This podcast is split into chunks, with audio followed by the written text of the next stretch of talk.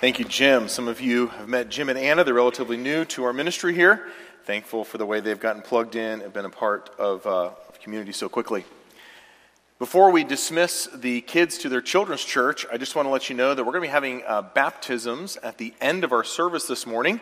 And so we're going to have the kids come back in for the baptisms so we can, uh, they can observe that, see a beautiful picture of the gospel that way. So uh, if you're working uh, children's church this morning, kind of have that in your mind uh, probably about noon, start heading back this way, and, uh, and we'll be able to have the baptisms, okay? That being said, first through third graders, you can head out to your children's church. If you're a guest with us, we have a children's church available for first through third grade. And the rest of us are turning to Ephesians chapter 4. Ephesians chapter 4 this morning as we look at God's gift that He's given to the church to equip and protect for ministry. Ephesians chapter 4, verses 11 down through verse 16 will be the central, central passage for the morning service, both for this Sunday and next Sunday. And as we look through this passage this morning, the sermon's going to be a little bit different because I'm going to be offering some principles from the passage, but a lot more explanation than normal. If you're visiting with us for the first time, normally um, our pattern is that we take a passage of Scripture, we pull apart that passage, we see what Scripture says in accordance with that passage, and we apply it to our hearts. But this Sunday morning is going to be just a little bit different as we begin this series, and I'll explain why here in just a minute. Ephesians chapter 4, verses 11 through 16 shows us that God has given gifts to the church, both to equip the church and to protect the church. Let's look at verse 11. And he gave the apostles, the prophets, the evangelists, the shepherds, and teachers to equip the saints for the work of ministry, the ministry, for the building up of the body of Christ. So that, verse 14, we may no longer be children tossed to and fro and carried about by every wind of doctrine, by human cunning, by craftiness of human schemes. This passage reveals to us that there are four things that God has given the church as gifts to both equip and protect the church. I will explain more about these specific roles and what they are in this passage next week, but what I want to focus on this morning is looking at understanding the role of that last category. It's grouped together that God has given shepherds, teachers. I believe if you have the King James in front of you, it says pastors and teachers because the role of shepherding is given to the office of the pastor. And so God tells the church at Ephesus that God has given specifically this office of the person who is to be both shepherding and teaching for a specific reason. You can say it this way God has given pastors to the local church so that the congregation can be equipped for the work of the ministry and matured in their faith. And this is the concept that I'd like to bring before you this morning. As I said, this sermon is going to be a little bit different than a normal Sunday sermon. First of all, because I'm using PowerPoint. I have gone away from using PowerPoint. I used to use PowerPoint a lot several years ago. I went away from it uh, because I felt like in our Sunday morning services, people were looking at retaining information more than listening and being changed by the Holy Spirit, which isn't wrong. Uh, I jokingly would tell people when they would say, Where's your PowerPoint? It helps me so much. I'd say, It's this. It's PowerPoint point, and then nobody would get it. And it's a dad joke. But, um, but we're going to go back this morning because I'm going to be explaining um, some concepts that I think are very important for us to understand. And I've done my best to prepare, I think, uh, in a way that would be most clear for you.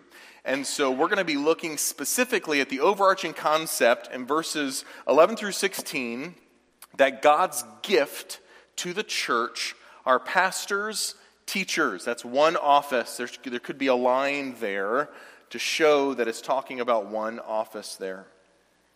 And in order to understand the background of what I'm going to bring to you this morning, I want to give you a little bit of history of what we've been through at Community since I've been here as a pastor. About five and a half years ago, I began pastoring in January of 2018. I was voted in November of 2017 began conversations in July of 2017. I very vividly remember those conversations with the Pastoral Search Committee. And there was a comment that several of the deacons made in the Pastoral Search Committee process. The church at that time had been through a very, very difficult time and uh, had, had, lost a lot of members, had had um, a little bit of, uh, uh, more than a little bit of conflict within the church. And during that time, um, several of the, of the deacons mentioned something. They said, we need to go back to the very basics of what a church is. That God, over the past, we, they have been without a pastor for almost four years by the time that we got here. And, and during that time, God had, had um, revealed a lot of things to Community Baptist Church. And the comment that kept coming up was we need to go back to the basics to determine what a biblical church is and commit to be part of a biblical New Testament church. And so I took that on as a challenge specifically for me, stepping into this uh, pulpit and stepping into this ministry, to make it the goal of my first five years to understand and communicate effectively from cover to cover through Scripture what a biblical local church was and how it's supposed to operate. And so we began the process five years ago of asking the question, what is a local church? And we came up with this definition. A local church is a community of believers who've covenanted together to assemble for worship and function as an embassy of the kingdom of God here on this earth. That's who we are as a local church. And thus the purpose and mission of the church is to make disciples by giving an accurate confession of Jesus, covenant with others who do the same, evangelize the lost, gather together consistently for worship, and observe the ordinances. And there's a lot packed in there. In fact, uh, for each one of our new members, we go through the class we called Starting Point, and we pull out all of these definitions and talk through them at length. By the way, if you would like to take notes on this, I can send you all this afterwards because there's going to be a lot. And if you're trying to feverishly write down everything, you're not going to make it, okay? And so please don't be frustrated with that. If you would like this information, I can send it all to you. That's what the local church is. And then we, we very quickly realize that the local church is actually can be divided into three groups. We call these offices. There are three groups within the local church in which we need to make sure that we understand and clarify. And so the next step for us as a church three years ago was to clar- or four years ago was to clarify what it means to be a church member.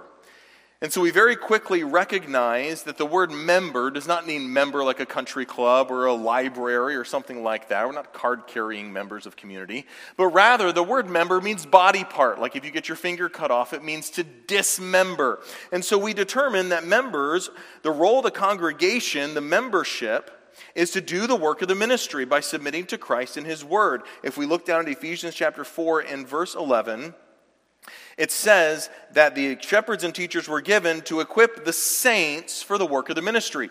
And so it is the membership's responsibility to do the ministry. Some church members believe that they hire pastors to do ministry, and the scripture would say, no, you recognize and call out pastors to equip you effectively to do the ministry. And so we came to that conclusion four years ago. And then um, the role there is to be served by the deacons and led by the pastors, which reveals the other two offices. I strongly believe that the church membership is an office because it has both qualifications and purpose given in the New Testament, which is the, the, uh, the qualifications of, of an office there.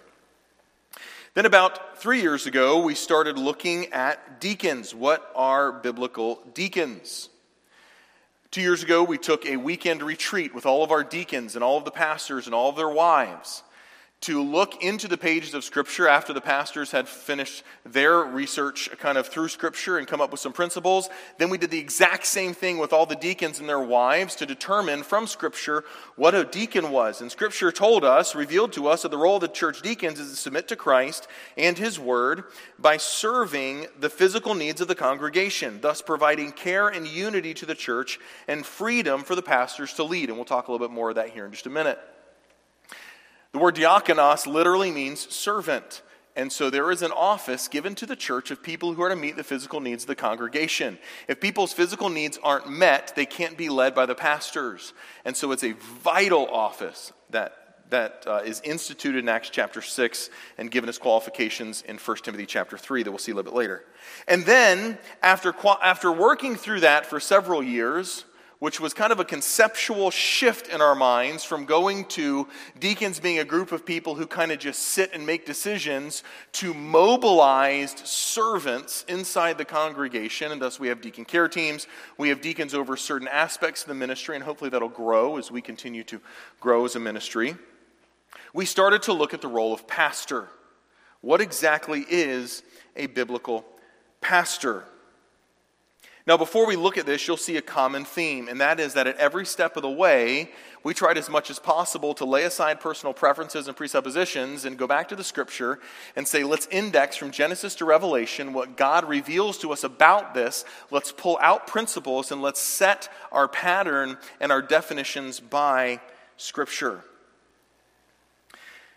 Last fall, after completing our study, the leadership voted unanimously to adopt this concept of serving deacons in 2021 and 2022 that we looked at as the role for deacons. And so we followed that pattern, that same pattern for the role of pastors here at Community. We needed to define the role from Scripture. And so we, as pastors, got together and indexed scripture and did a study, been working on actually for several years. And then this past year, we began with the deacons about a year ago, um, looking at this concept, indexing scripture, doing Bible studies together, looking at helpful resources, and putting together a definition of what pastors are at community and how they function in the church. There was a lot of overlap between the pastor and deacon because there's only one qualification difference. And that is that in order to be a pastor to serve in a church, you have to be what's called apt to teach or able to teach, which means you need to understand the scripture accurately and be able to communicate that to others, both to help them in their faith and to refute false doctrine. So, for the past year, we've been studying this, and I'd like to show you the, the uh, definition, kind of the role that we've come up with, and then we're going to expand it and give you the conclusion. The role of pastors is to submit to Christ and His Word and lead the congregation through teaching, administration, and example. Now, there's a lot that goes into that very simple definition, but that's the role of pastors is to lead the congregation by teaching, administration, and example. That is elder, pastor, overseer. Those are the three titles that are given in Scripture to the one office of pastor. And so when we put all of these together, we came up with a conclusion with deacons and pastors together as we've been meeting to study through this we came up with a conclusion, and it's this God intends the congregation to fulfill the ministry of the church and to be the final authority in the church. We call that congregationalism. Each congregation should be served by a plurality of deacons, plurality means group, and led by a plurality of pastors. So let's go individually in these statements and pick them apart. God intends the congregation to fulfill the ministry of the church and to be the final authority in the church. I believe the New Testament clearly pictures something that we call congregationalism, meaning that the membership of the church is the final authority. We went over this in our starting point class for several who are interested in joining our church. No matter if you believe in congregationalism or not, the congregation is the final authority. You say, Pastor Joe, why do you, why do you think that? Well, because the congregation's going to vote whether they have authority or not. They're going to vote with their th- feet in their pocketbook. And so that's how church works, is that the congregation is the final authority. Now, the question is, what aspects of that authority is given to the congregation according to Scripture. And so we would see that as accepting members and putting members under church discipline. We would see that as protecting doctrine. We would see that as calling pastors and, and, and, and uncalling pastors. We see that as recognizing deacons and, and unrecognizing deacons, things of that nature. Those are all authorities given to the local church membership. Each congregation should be served by a plurality of deacons, a group of deacons. Once again, this statement is not really in a lot of need of explanation here. Our Constitution recognizes the responsibilities of deacon, and it's far too much for just one person. There's no way that just one person could meet the physical needs of our membership roll, which has right around 400 people on it. It's always been that way at community, and right now the goal would be to have nine deacons serving in the church. Our current deacons do an amazing job to make sure that the physical needs of the congregation are met, of unifying people around the Word of God. served by a group. That's what the word plurality means. It just means a group of deacons. And then the last part of our, con- our conclusion, which I'm going to give to you first, and then we're going to prove through the rest of the message this morning, is that Community Baptist Church should be led by a plurality or a group of pastors. Now, this would be the biggest change for us here at Community and one that needs the biggest explanation. This would be the main area that our leadership believes that we need to grow in here in recognizing God's pattern and aligning with God's pattern at community. The scripture would recognize and show us the example that the leadership of the church is not a model where one man stands at the top as the sole pastor, if at all possible. There are some churches where that is, there's no other option. There'd be a small church of maybe five to ten people. When my dad began pastoring, there were 12 people in the church, and seven of them were us. I was a little kid. And so there was no other option. There was just one pastor. But God's pattern, as we see in the New Testament, is that when possible, there would be more than just one. The church would be led by a group of pastors who together shepherd the congregation by teaching, leading, administrating, and living a godly example the Christian life. This would be a change. It would be a change from a single pastoral head to a group of pastors leading the church. Over the past two years, our pastoral staff has been discussing this concept and studying this topic out, both in Scripture and reading books that would help us understand how we can be more biblical in our approach.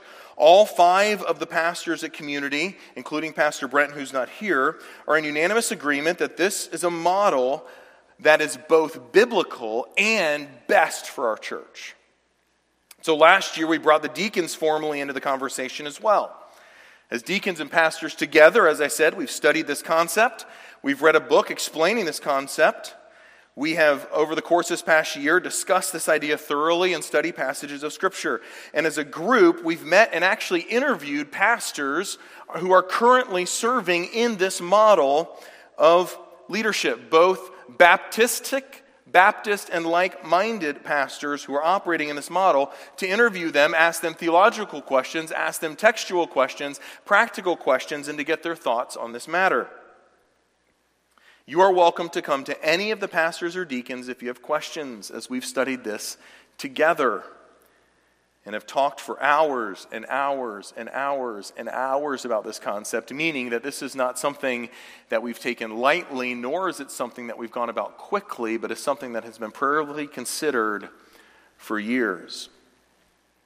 I'd like to read a statement for you from Rob Manaki, who serves as the chairman of our deacons, about the conclusion that the deacons came to with this. Here's what Rob wrote, and I share this with his permission, obviously. It's written to the church. Over the last year, we as a deacon group have looked at Scripture, had many discussions, and had video conferences with pastors across the country concerning the plurality or the group of pastors. We as a group started this topic with some concerns and had much discussion as we looked at Scripture. This has been a very rewarding time as deacons as we looked at this topic of how we might best serve the congregation. After a year, we all came together as deacons in agreement that the plurality or group of pastors was in, the, was in fact the biblical and proper way to organize a church. This is not to say that what we've been doing was wrong. Over the years, you can point to our pastors in the past as they have worked as a team for accountability and insight which is what Scripture shows us as a need for a group of pastors in serving our congregation. And what Rob points out, which I think is so important, is something that has been a part of our, con, our, our, um, our continual conversation, is that this is not something that is different in the way that we have functioned, but it actually is different in the way that we are set up in our foundation. So, the conclusion that we've come to is that transitioning to a model where Community Baptist is led by a group of pastors and served by a group of deacons best represents God's plan for this local church because it accurately reflects Scripture and historic Baptist polity. However, as I began very specifically, the pastors and the deacons are not the final authority in this church. I believe we've done our due diligence in our study of Scripture. I believe that we have concluded something that is both biblical and best. However, the pastors and the deacons are not the final authority in the church. The congregation is the final authority, And so you, as a membership, are the ones who will decide whether or not we pursue this direction. And so, what I'm doing this morning, and if you're visiting, I apologize that it's a little bit of a different service. This is very unique. Is that I am actually bringing all of you as membership into the conversation. We're catching you up to speed, as it were, and bringing you into this discussion so that when the time comes in the future, I don't know when that will be because it will be a series that we'll go through. Um, we will actually vote as a congregation to see if this is the direction that we will begin to pursue. At the end of this discussion, it's not a hard and fast, yes, this is what we are now, but it would be a vote to say, yes, let's pursue this direction. And so, my responsibility, which I've taken very seriously, at times with the other pastors publicly, is going to be lay, to lay out the biblical and historical evidence for us to transition to this model of a group or a plurality of pastors. As we go through this, I'm going to schedule question and answer times on a couple of Sundays for all of you who have questions that you would like to ask. And we'll let you know when those will be. We'll try to do it on a, fr- on a Saturday, uh, on, excuse me, on a Sunday evening at 5 o'clock, just before evening service.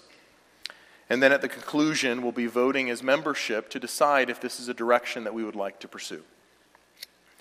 But before we begin, we need to ask a very important question and that is what in the world is he talking about? What do you mean by group of pastors? What do you mean by plurality of pastors? I've done my best to organize a PowerPoint that I hope is not cheesy. I hope it's not distracting. Um, I have spent probably too many hours trying to make this as clear as possible. But if we still have questions at the end, then uh, we'll continue with our question answer times. So, what is plurality of pastors? Well, I grew up like many of you in churches where the model was to have one main pastor on which everything was centered and everything was changed. Community is set up in this way. When I interviewed to be a pastor here, I asked the question What is community's future? What is your mission? Where are you going? And let's see if we're a good fit. And the answer that I was given from the chairman at the time was The direction of our church is totally up to our next pastor.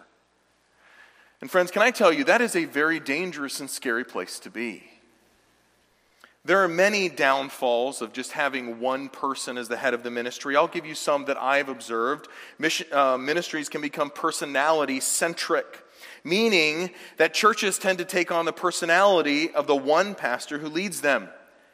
With charismatic and outgoing people, it thrives as long as he's there, but when that person leaves or goes to heaven, the church would change, sometimes radically, or even fall apart because it's centered on that one person, and when that one person is gone, everything falls apart.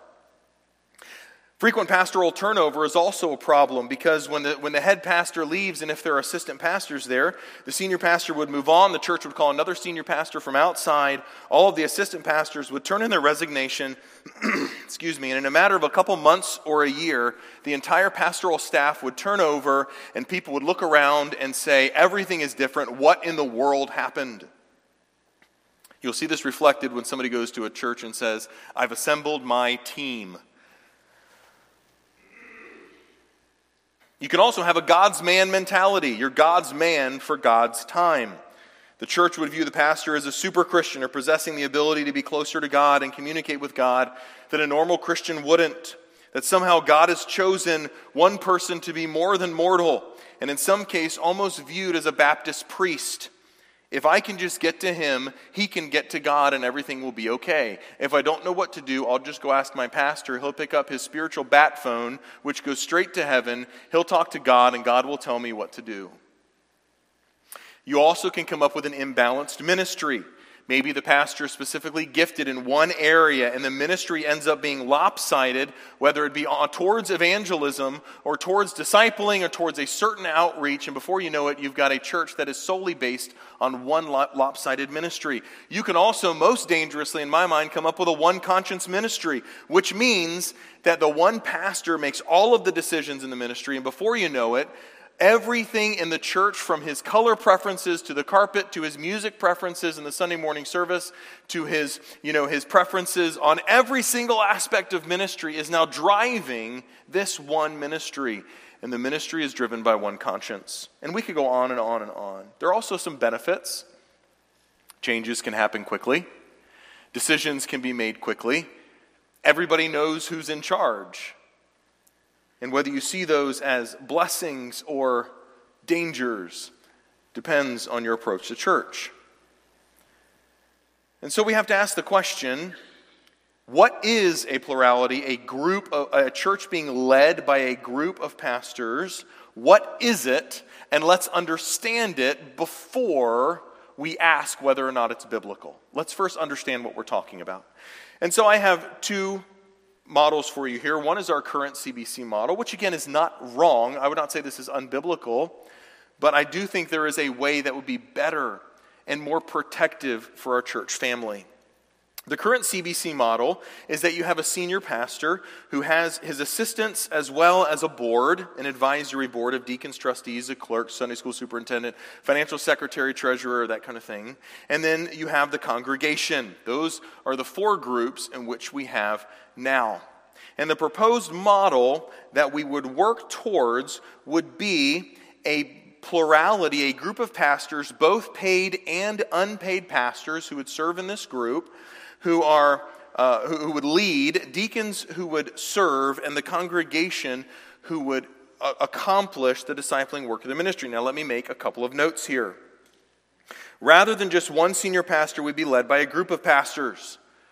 Now, I will still keep the vast majority of the teaching as I have in the past. I believe it's very helpful for you to hear a variety of men preaching and teaching the scripture. I think it's both healthy for you and I think it's healthy for our pastoral staff. However, I will continue to preach on the Sunday morning services and some of the Sunday evening services to remain the head of the teaching, kind of guiding that and leading that and I would continue to do that. I will also remain as the head of the staff in running the day to day operations of the church, keeping the other paid pastors accountable in their work responsibilities. I will continue to lead the pastors, and if you, if you need a title, it will be something like a first among equals. We will still refer to me as a senior pastor, meaning that I'll be head of the staff, and I will do the majority of the teaching. However, rather than also carrying the sole weight of shepherding and the sole spiritual accountability to our church, that will be spread among other pastors equally according to their gifting. Both pastors that are paid and that are unpaid. Now, we have purposefully given you, given you a picture of what this looks like. We have been sharing responsibilities among the pastors, as you've seen evident in our teaching preaching schedule, as well as in the responsibilities on Sunday morning. What you've seen is how we would continue to operate. What you've been seen and been blessed by over the past year is how the pastoral responsibilities will continue. A big change would be that we would also pray that God would raise up unpaid pastors in our congregation who would join our pastoral staff as unpaid pastors. You could call them lay pastors. These would be men in the congregation who would be ordained by our congregation to serve as a pastor as, avail- as they can make available their schedule in the margins of their life. They would not be paid by the church, but they would serve with us as pastors. And we would together lead the congregation. Thirdly, you'll notice that all the advisory board positions would be absorbed into a larger group of serving deacons. This means that the deacons would not act as a governing board, but would be focused on serving. This would result in the elevation of the current board positions, not getting rid of the current board positions. Since these positions are serving rather than leadership based, that is how our deacons, according to Acts chapter 6, should be operating we would be looking for people exactly like men, exactly like who are currently serving on the board to continue their roles with the added title of serving as a deacon. In other words, we'd have a deacon of building, a deacon of grounds, deacon of member care, deacon of finance, things of those natures. That's what we see pictured for us in Scripture. Now, when I look at this chart, does this mean that the pastors are in charge of everything and can do what they want? The only way that I know how to communicate that, the congregation is there, is to say, what is the church authority structure? Now, in order to explain to you the church authority structure of what we're proposing, I'd like to first tell you what this is not. Okay? Let's say what this is not. There is a model of church governance that is called elder or pastor rule. I don't necessarily think that is an unbiblical or wrong way to do it. However, I do not see this reflected in Scripture, and I do not think that this would be best for community or really any best for any local church because, in essence, this is what pastoral rule is. This is not, I'm going to say this again, this is not what, I'm suggest, what we are suggesting but this is the model that some would think and would misinterpret the suggestion as. The pastors would then make all of the decisions and have the authority in the church. The deacons then would do whatever the pastors want and serve as the servants of the church, and the congregation would then be observers watching on without input or influence. This is not what we're referring to. And to emphasize that, I did something really cheesy. This is not what we are referring to. Because if we are not careful, you will come out with questions about a plurality or a group of pastors, and you will misunderstand what we are communicating.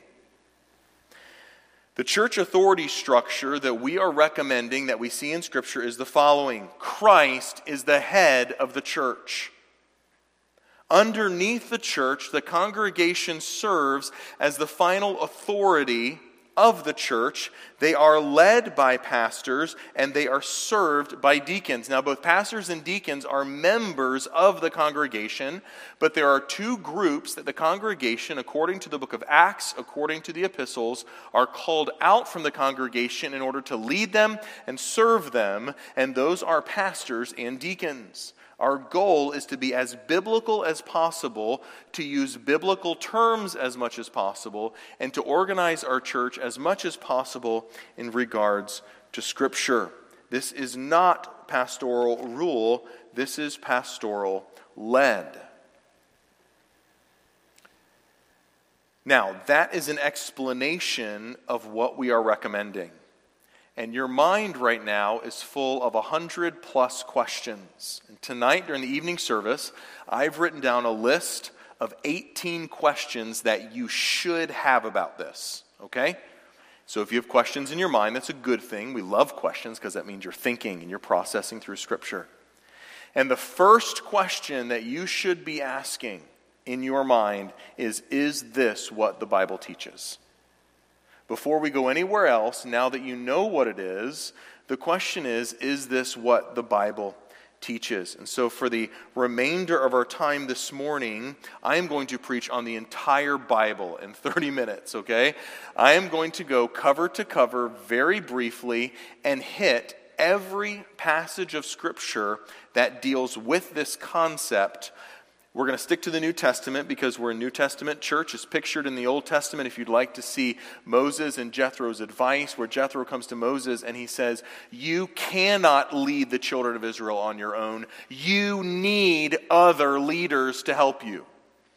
So, if you want to start there, you can read through how that falls out, and that would actually be what carries into the New Testament on its very basic form.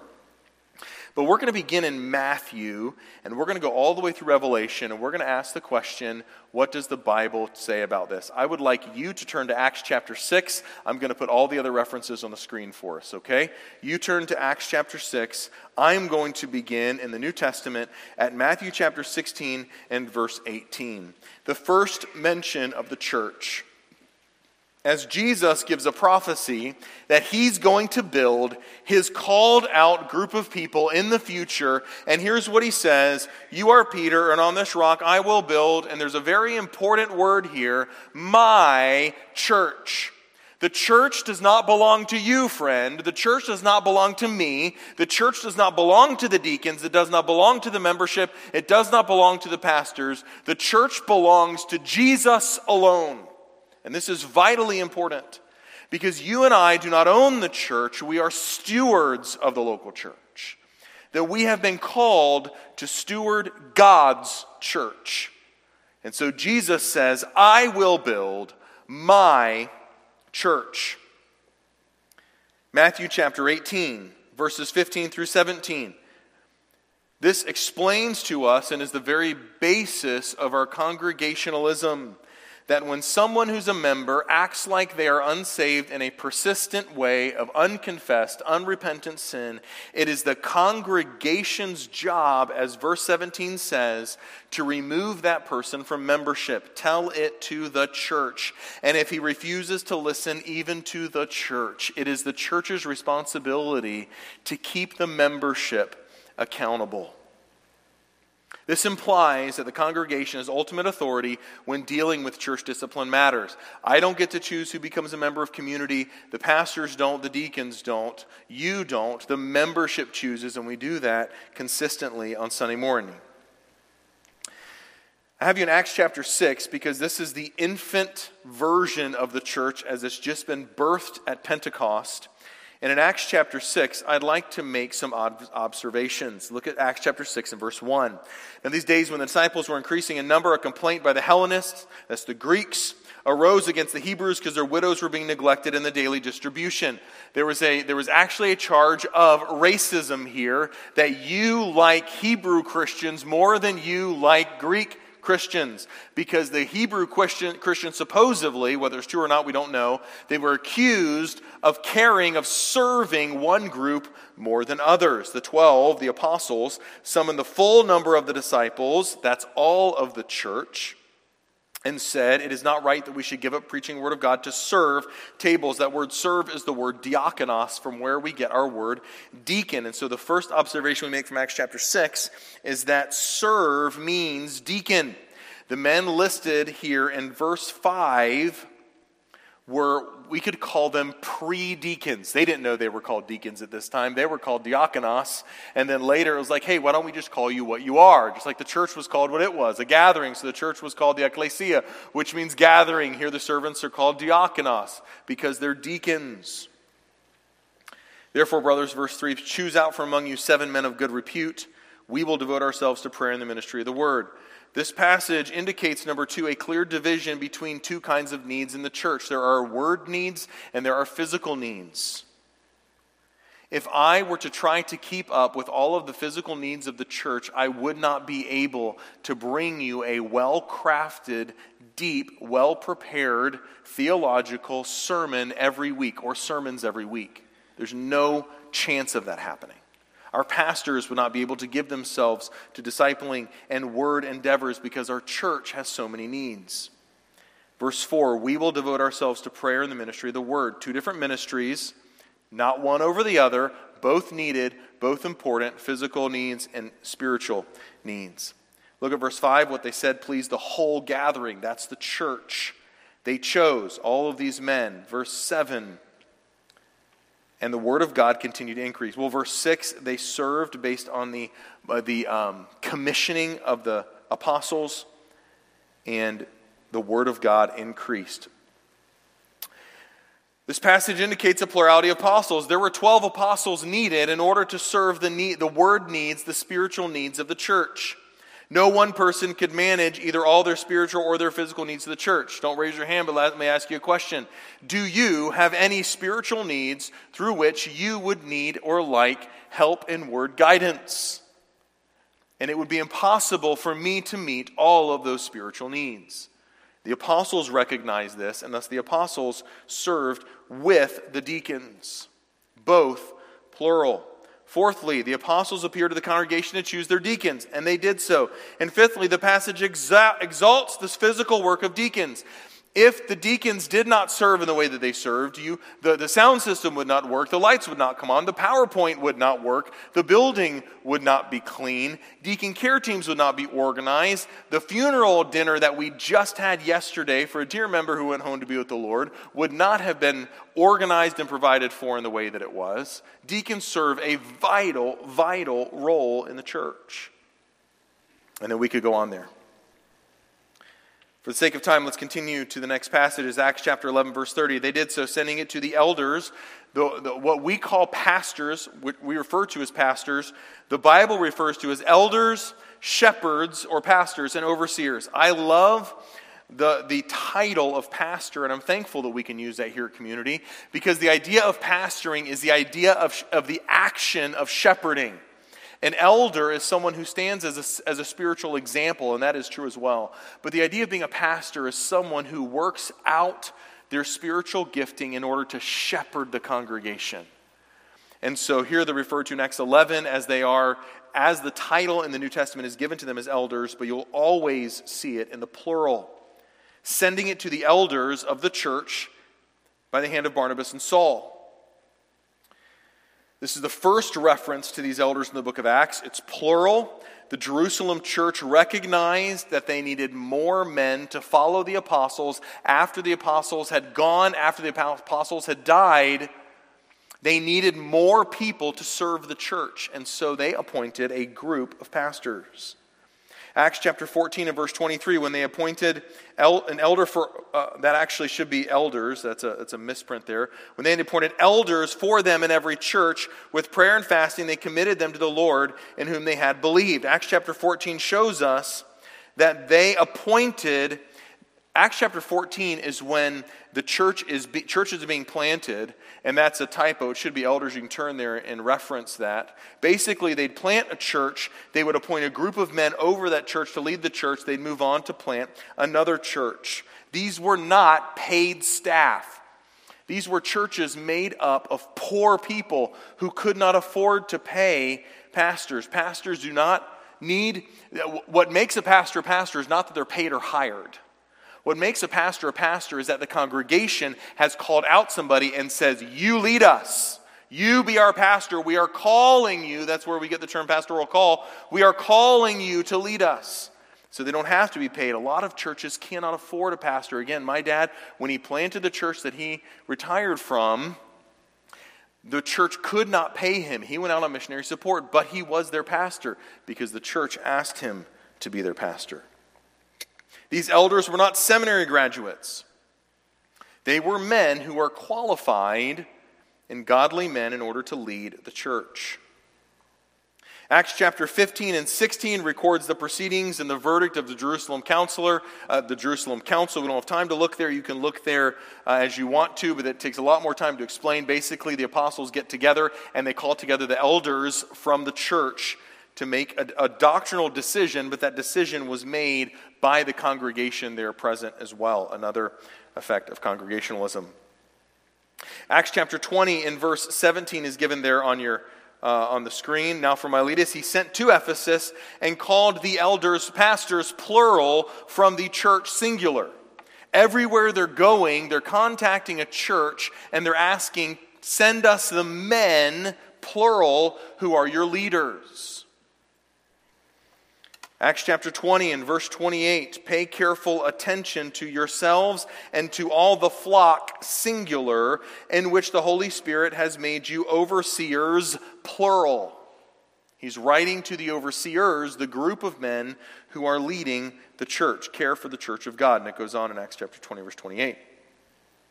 Luke uses the term elders and overseers there. This is the third term of this office of pastor. Acts 21 18. On the following day, Paul went in with us to James, and all the elders, all the leaders of the church were present. Paul returns to Jerusalem and calls the leadership of that church. 1 Corinthians chapter 5 and uh, chapter 6 speak of a church discipline situation, which imply the uh, congregational responsibility. You can write that down and research that later. It's congregationalism in 1 Corinthians 5 and 6. Ephesians is the first uh, epistle to make a substantial reference to church leadership. And I want to make a congregational note. It's not in my notes here. Paul doesn't write all of the letters to the pastors, he writes them to the churches. And he tells the churches how they are to operate, friends. You, as a member, are given the responsibility of doing the work of the ministry. You are the authority of the church. Now, Paul does write to Timothy and he writes to Titus and telling them how to organize the church. But every one of his letters, including Ephesians, that was written about how the church should function in congregational responsibility is actually written to congregations, okay? Ephesians chapter 4, which we saw at the beginning apostles, prophets, pastors, plural, teachers, plural. Philippians chapter 1 and verse 1, which I don't have on the PowerPoint, Paul writes to the saints who are in Philippi with what? The overseers, the pastors, and the deacons, plural. I'm writing to the saints in the church, singular. And you have in your church two groups, pastors and deacons. And the pastoral epistles, 1st and 2nd Timothy and Titus, are vitally important because they contain, contain Paul's instructions to the next generation of ministers beyond the apostles. The apostles are passing off the scene, and Paul tells Titus, here's who should take up the mantle when the apostles are gone. And so he says, overseers, pastors, elders, 1 Timothy 3 he gives qualifications, as we'll look at in depth. We won't go into them this morning because we'll look at them in depth in another message. The qualifications in 1 Timothy chapter 3 of pastors and deacons.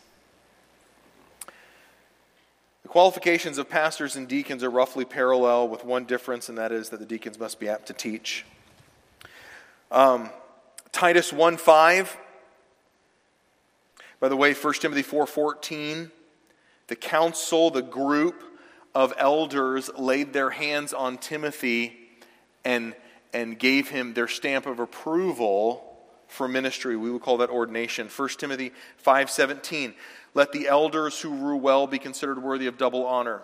Very important. Listen to 1 Timothy 5:17. Let the pastors who rule well be considered of double honor, especially those who labor in preaching and teaching. He's giving you two categories of men who are leading the church. He says those who are serving in the area of preaching and teaching, the double honor there is a euphemism in the first century for paying them. And so, what we would say is those who are laboring and preaching and teaching, we don't want them to be distracted from their ministry by having to also work 40 hours a week to provide for themselves and their families and then try to feed us the word because that's not what's best for the church. And so we provide for the living of certain pastors so that they can give themselves to equipping and preaching and teaching and as we have needs, maybe more than that, but we also have a group of pastors who we have no need to provide for who are leading the church. Very clear 1 Timothy 5:17 that there are two different groups. In Titus chapter 1 and verse 5, Paul says, "This is why I left you in Crete. You might put the churches in order, put what remained in order, appoint elders in every town, singular, as I directed you. Go from town to town, plant a church, and appoint pastors to lead that church. Are you seeing a pattern here? James 5:14 Is anyone among you sick? Let him singular call for the elders plural of the church singular. If there is a member in a church who is sick, who do they call for? Do they call for one pastor? No, call for the pastors to gather together. The assumption is that you've got a one church with many members who have a group of men leading them. 1 Peter chapter 5 verses 1 through 5 is so important when we talk about pastoral ministry and ecclesiology.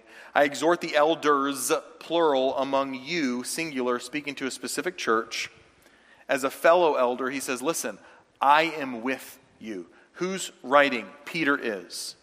Peter is the head of the Jerusalem church he's writing to the group of men who are serving with him. I exhort the elders among you as a fellow elder, as one who is, as we use the term, first among equals, meaning the leader of the group, but still part of the group. Shepherd the flock of God that is among you, exercising oversight. And we're going to spend a long time in this passage in a later um, a, a later message and how we recognize pastors and what their responsibility is. Five critical observations. Peter addresses a plurality of elders. He refers to himself as an elder. Number two. Number three, eldering is shepherding. Four, in a single passage, Peter combines elder, passage, elder, pastor, and overseer. This is why we know that is talking about the same office. And then Jesus is the chief shepherd. The only head of the church is Jesus Christ, and we can't say that enough, friends. All of our responsibility is to follow the pattern of Christ. Pastors will give an account as to how they lead. Deacons will give an account as to how they serve. And members will give an account as to how they fulfill the, the work of the ministry. There are two additional, that was a, I mean, a breeze through of the New Testament in, in regards to pastors in the church. If you would like these notes, I can send them to you so you can study them on your own. But that is the overarching message of Scripture. 2 John chapter 1, the elder of the elect lady and her children, the Apostle John even recognized that he himself was functioning as an elder in a church the elder to the beloved Gaius. He's writing to actually one of his church members in 3 John 1. And so even he is serving as a pastor. So, what's conclusion here? What's the New Testament conclusion about pastors? As we have looked at this and we went in depth with these passages, we read a book that helped us understand this concept. Many of you may not have even known there was another option available in this, in our Baptist heritage. And as we interviewed pastors, some who inherited churches who 150 years ago were founded on this principle, and others who um, migrated a church to this, much like we're suggesting. Here are the conclusions that we've come to about pastors. Number one, the church belongs to Jesus Christ. He is the supreme head of the church. He is the arch shepherd, as he's referred to in Scripture. You have shepherds, but he is your arch shepherd. Christ will minister to your heart through the ministry of the Spirit, through the Word of God, in a greater way than any pastor can. And I think one reason why church members may become frustrated with some of their pastors is because they expect the pastor to be something that he's not. They expect the pastor to fulfill the role of Christ in their life. And that can't happen. Like we say often, we are all beggars, including me. We are all beggars finding bread at the same place. Jesus Christ is our arch shepherd. Number two, the Bible emphasizes congregationalism specifically in matters of church discipline, selection of pastors and deacons. The epistles also address to the whole congregations responsible for following Christ. Thirdly, the Bible teaches three continuing offices in the church member, pastor, and deacon. Yes, we can say there's two offices because the pastor and deacon technically are also members. I am a member of Community Baptist Church, just like you are, under the same authority. When we have members' meetings and we vote on something, I get one vote. I don't have like a super vote that counts as 10 or 15. Ben tried to get that when he became a pastor, but I said, no, you can't have a super vote. You only get one as well. Right? We all are just members of the congregation with two offices flowing out of that pastors, deacons. Number four, pastors and deacons in Scripture. Listen carefully, church. Listen carefully. Pastors and deacons always always, always, always occur in Scripture in a plurality. The only exception to that, which is not an exception, but for somebody who is looking for an exception may find something that trying to make it say what it doesn't. In Timothy, he's talking about individual people and how they're qualified. So he says, for an overseer must be qualified in this way. Group of men can't be qualified. For pastors, you examine their character individually, right? You don't vote on a pastoral staff, you vote on an individual person. And so, even that is not talking about sole headship. Every, every, every time in Scripture that you see the office of pastor referenced and you see the office of deacon referenced, it is always in a group setting. Fifthly, Paul distinguishes two types of pastors paid and unpaid. We have a little bit of time, so I want to tell you the way in which, as your, as your pastor, the way in which this light bulb may go off. If you ever come across somebody in your congregation maybe that you know or a friend, and you've thought, man, they would make a fantastic pastor. Too bad they're a doctor. Too bad they already have a great living, and if they left what they're doing to become a pastor, uh, they'd take a major pay cut, right? Or, or too bad they're this, or too bad they're that. Man, they make a great pastor. You know what this model does is it says, of course they would make a great pastor, so make them a pastor. Because in the New Testament, you didn't have to pay people.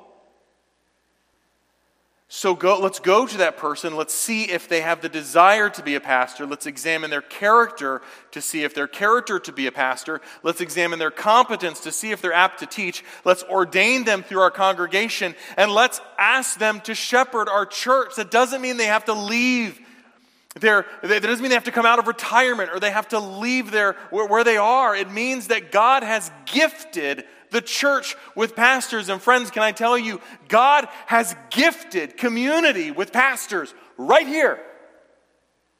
You know, it would be the biggest blessing of Community Baptist Church that we would never call anybody from outside our congregation to ever pastor this church again. That every single pastor that would ever shepherd Community Baptist Church would always be someone from the midst of community. That the time would come and it will come eventually. I have no plans in my mind, nor am I seeking this. And I told Becky when we moved up here, I never want to move or pack up a house ever again. If we ever move, I'm selling everything and starting over and driving away in a car. I have no desire to move or leave. But, friends, all of us will be in heaven one day, and we don't know God's plan for the future. There will come a time, maybe in your lifetime, maybe not, where Community Baptist Church will be deciding who will carry the primary teaching and leadership load among the pastors. And when that time comes, can you imagine how amazing it would be if that person came from our church? Because God gifts the church with shepherds. And there are men in our congregation right now who, in their heart, are saying, maybe that's me. And there are others who are saying, not in a million years.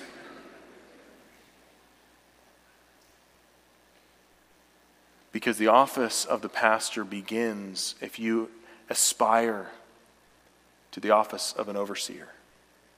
It begins with the aspiration of biblical leadership, of accountability, of weight. The leadership at community is unified in this. And we are suggesting to you that we take this step. However, for us to go into this lightly, or to assume that you would have all of the information that you need in order to make that decision in a short amount of time would be ineffective leadership. And so we've decided to do this as a process. And so going forward, here's going to be our pattern. I'm going to be preaching through these passages in regards to shepherding and pastoring, and it will have a dual effect. Number one, it will inform you as to what this looks like. And number two, it will also give you a better idea that if we choose to make this step and we start recognizing men from among us who are gifted in this way, you will know what to look for. You will know what to look for in someone who would be an unpaid pastor. The other side of this will be that I will be leading in Sunday evenings questions that you should have about this. Um, if you're thinking, you shouldn't just say, Pastor Joe, it sounds like a great idea, whatever you want to do, bro. No, no, no, no, no, no.